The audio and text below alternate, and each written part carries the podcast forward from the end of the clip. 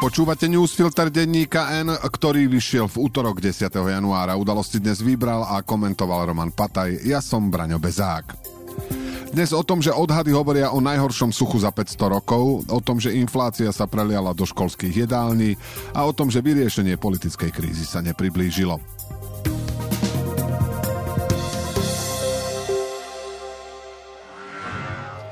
V práci si všimli zmanipulované tendre či konflikt záujmov a nenechali to len tak.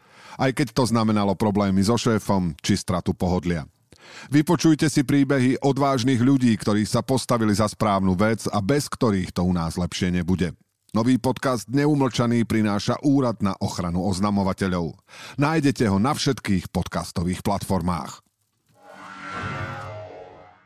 Minulý rok bol v Európe druhý najteplejší v histórii meraní a piatý najteplejší celosvetovo.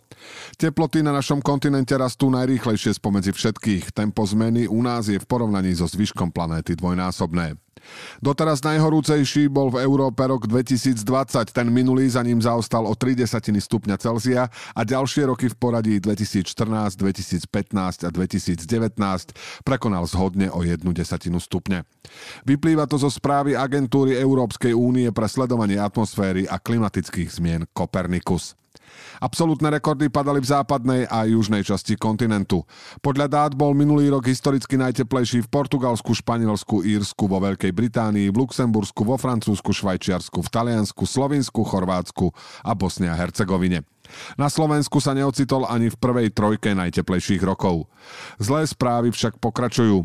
V kombinácii s nedostatkom zrážok prvé odhady hovoria o najhoršom suchu za 500 rokov. Do atmosféry v Európe za predchádzajúcich 12 mesiacov zároveň uniklo najviac škodlivých plynov za 15 rokov a rástla aj koncentrácia oxidu uhličitého a metánu. Znamená to, že oteplovanie bude pokračovať. Európa sa musí pripraviť, že dôsledky budú širokospektrálne. Ako dnes napísal Otakar Horák, výrazne sa zmenia napríklad podmienky na lyžovanie. Už teraz sa zatvárajú niektoré vleky dokonca v Alpách. Lenže to je ešte náš menší problém. Aj napriek tomu, že je pre klimatickú zmenu ohrozený celý segment služieb. Len na Slovensku sa to v dohľadnom čase môže týkať 26 stredísk.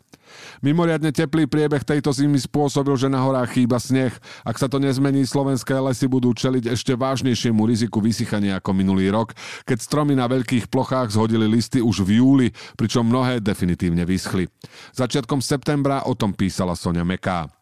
Jednou z príčin sú práve zimy bez snehu, respektíve s menšou vrstvou snehu, ako bývalo kedysi bežné.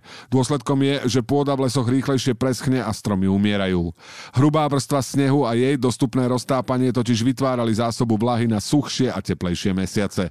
To sa však deje v čoraz menšej miere. Niečo podobné na základe aktuálneho rázu počasia hrozí znova. Snehová pokrývka je len v najvyšších polohách, aj tam iba tenká. Ak aj jednorazovo nasneží a dlhodobejšie sa neochladí, problém sa môže tento rok opakovať s ešte väčšou silou, pretože sneh sa rýchlo roztopí. A to je iba jeden z množstva zásadných dôsledkov klimatickej zmeny. Teplá zima nám pomáha odstrihnúť sa od Ruska ako vydieračského zdroja energií. Aktuálna vojna sa však raz skončí, no klimatická zmena tu zostane. Denisa Kdovinová napísala článok o tom, ako rodičov po celom Slovensku zaskočilo zvýšenie cien v školských jedálniach. Napríklad pani Jana z Košíc bude za svoju dceru na miesto 30 platiť až 45 eur. Ešte nepríjemnejšiu zmenu zažila Miroslava, ktorej syn chodí na strednú školu do Bratislavy a cena jedného obeda mu vyskočila z 2,30 eur na 4,70 eur teda o vyše 100%. Obedy pre jedno dieťa ju budú ponovom stáť mesačne bez mála 100 eur. Okrem toho sa zvýši aj cena za internát. Michaela z Novej Dubnice zas platí obedy škôlke. Namiesto 33 eur mesačne si musí pripraviť až 50. Ťažkosti s vyššími cenami mnohým rodičom prehlbuje fakt, že sa ocitli mimo mechanizmov štátnej pomoci. Napríklad Miroslava je dobrovoľne nezamestnaná, žije na juhu Slovenska a lepšie vyžije, ak robí z domu ako cukrárka, ako keby sa zamestnala za minimálnu mzdu. Michaelen manžel zas dochádza za prácou do zahraničia, kým ona sa stará o tri deti. Nikto z nich preto nemá nárok na daňový bonus. Z toho všetkého, čo nám nasľubovali minulý rok, ostaneme ešte v mínuse, tvrdí Košičanka Jana. Tento výrok pravdepodobne vyjadruje názor veľkej časti obyvateľstva a ich dojem, že inflačnú pomoc štátu nepocítia. Môže sa to zdať voči štátu a vláde nespravodlivé, pretože na slovenskej pomery je nová pomoc veľmi štedrá. Štát však zároveň pri príjmaní opatrení nedokáže dostatočne presne zohľadniť špecifické životné situácie, ako je napríklad tá, keď je niekto dobrovoľne nezamestnaný. Ľuďom, ktorí pracujú na zmluvu a majú nárok na všetky podpory, inflačný balíček pokrie veľkú časť nových nákladov. Chyba je, že namiesto najzraniteľnejších skupín sú to často rodiny, ktoré nie sú na pomoc štátu odkázané. V tom spočíva riziko, keď sa štát rozhodol pomáhať plošne bez ohľadu na hornú hranicu príjmu. Na jednej strane pomáha aj tým, ktorým by nemusel a zároveň pomoc nepríde k tým, ktorí ju potrebujú veľmi. Štát má dlhodobý problém s neschopnosťou spravovať krajinu efektívne a adresne. Inflačná pomoc v podobe, akú vládna koalícia zvolila, ukazuje, že ani nová vláda za takmer 3 roky neurobila nič zásadné, aby sa to zmenilo k lepšiemu. Ide o jedno z jej veľkých zlyhaní. Za pozornosť stojí aj to, že zvyšovanie cien v jedálniach vysoko presahuje mieru inflácie. Zriadovateľia tvrdia, že inak sa nedalo, ale viac ako 50-percentné či dokonca 100-percentné zdraženie u rodičov nevyhnutne vyvolá nepochopenie. Pre dožívajúcu vládu ide o jednu z mnohých tém, na ktorých riešenie je chýba schopnosť a moc podporená jasnou väčšinou v parlamente. Je preto len otázkou času, kedy aj na tomto začnú ryžovať opozičné strany na čele s populistom Ficom. Politické rokovania o budúcnosti vlády Igora Matoviča a Oľano sa dnes nikam výrazne neposunuli. Stretol sa síce poslanecký klub strany, ale bez výsledku pokračovať bude v najbližších dňoch. Jan Budaj za svoju občiansko-demokratickú platformu od Indencov z Oľano oznámil, že sa podpíšu pod vznik novej parlamentnej väčšiny. V relácii na Telo Plus dodal, že aj v poslaneckom klube Oľano aktuálne rokujú o podpore novej 76. Myslí si, že nová väčšina v parlamente sa nájde, podporiť by ju podľa neho mohla aj SAS. A to je v zásade všetko. Hoci je slovenská politika v hlbokej kríze, znova sa na niečo čaká, pričom nikto nevie, ako by to niečo mohlo vyzerať a kedy by malo vzniknúť. Sme pritom v situácii, keď je veľa dôvodov ponáhľať sa nielen pre ultimátum prezidentky Zuzany Čaputovej, ktorá dala politickým stranám čas na dohodu do konca januára. Okrem rastúcich cien a nespokojnosti obyvateľstva, ktorú môžu vyvolať, sú tu aj problémy firiem. Vláda podľa článku Ivana Haluzu schválila pomoc na prekonanie vysokých cien energií malým a stredným firmám, ale veľké spoločnosti sú nespokojné, lebo nevedia na čom sú. Napríklad Duslo Šaľa ide od novembra iba na technologické minimum. Humenskému výrobcovi syntetických vlákien do automobilových airbagov a lán Nexus Fibers za stúpla cena za teplo o 140%. Premiér Heger už cez víkend v televízii slúbil, že do konca mesiaca vyrieši problém s vysokými zálohovými platbami, ktoré niektorým malým klientom posielajú poskytovať poskytovateľia a dnes slúbil, že vláda bude pokračovať aj v pomoci firmám. Chyba krásy je, že stále nevieme, ktorá a kedy. A nevidno ani extra veľkú aktivitu, ktorá by dávala nádej, že sa to rýchlo zmení.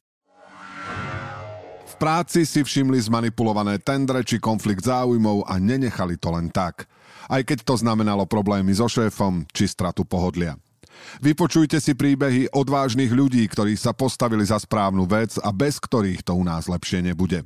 Nový podcast Neumlčaný prináša Úrad na ochranu oznamovateľov. Nájdete ho na všetkých podcastových platformách.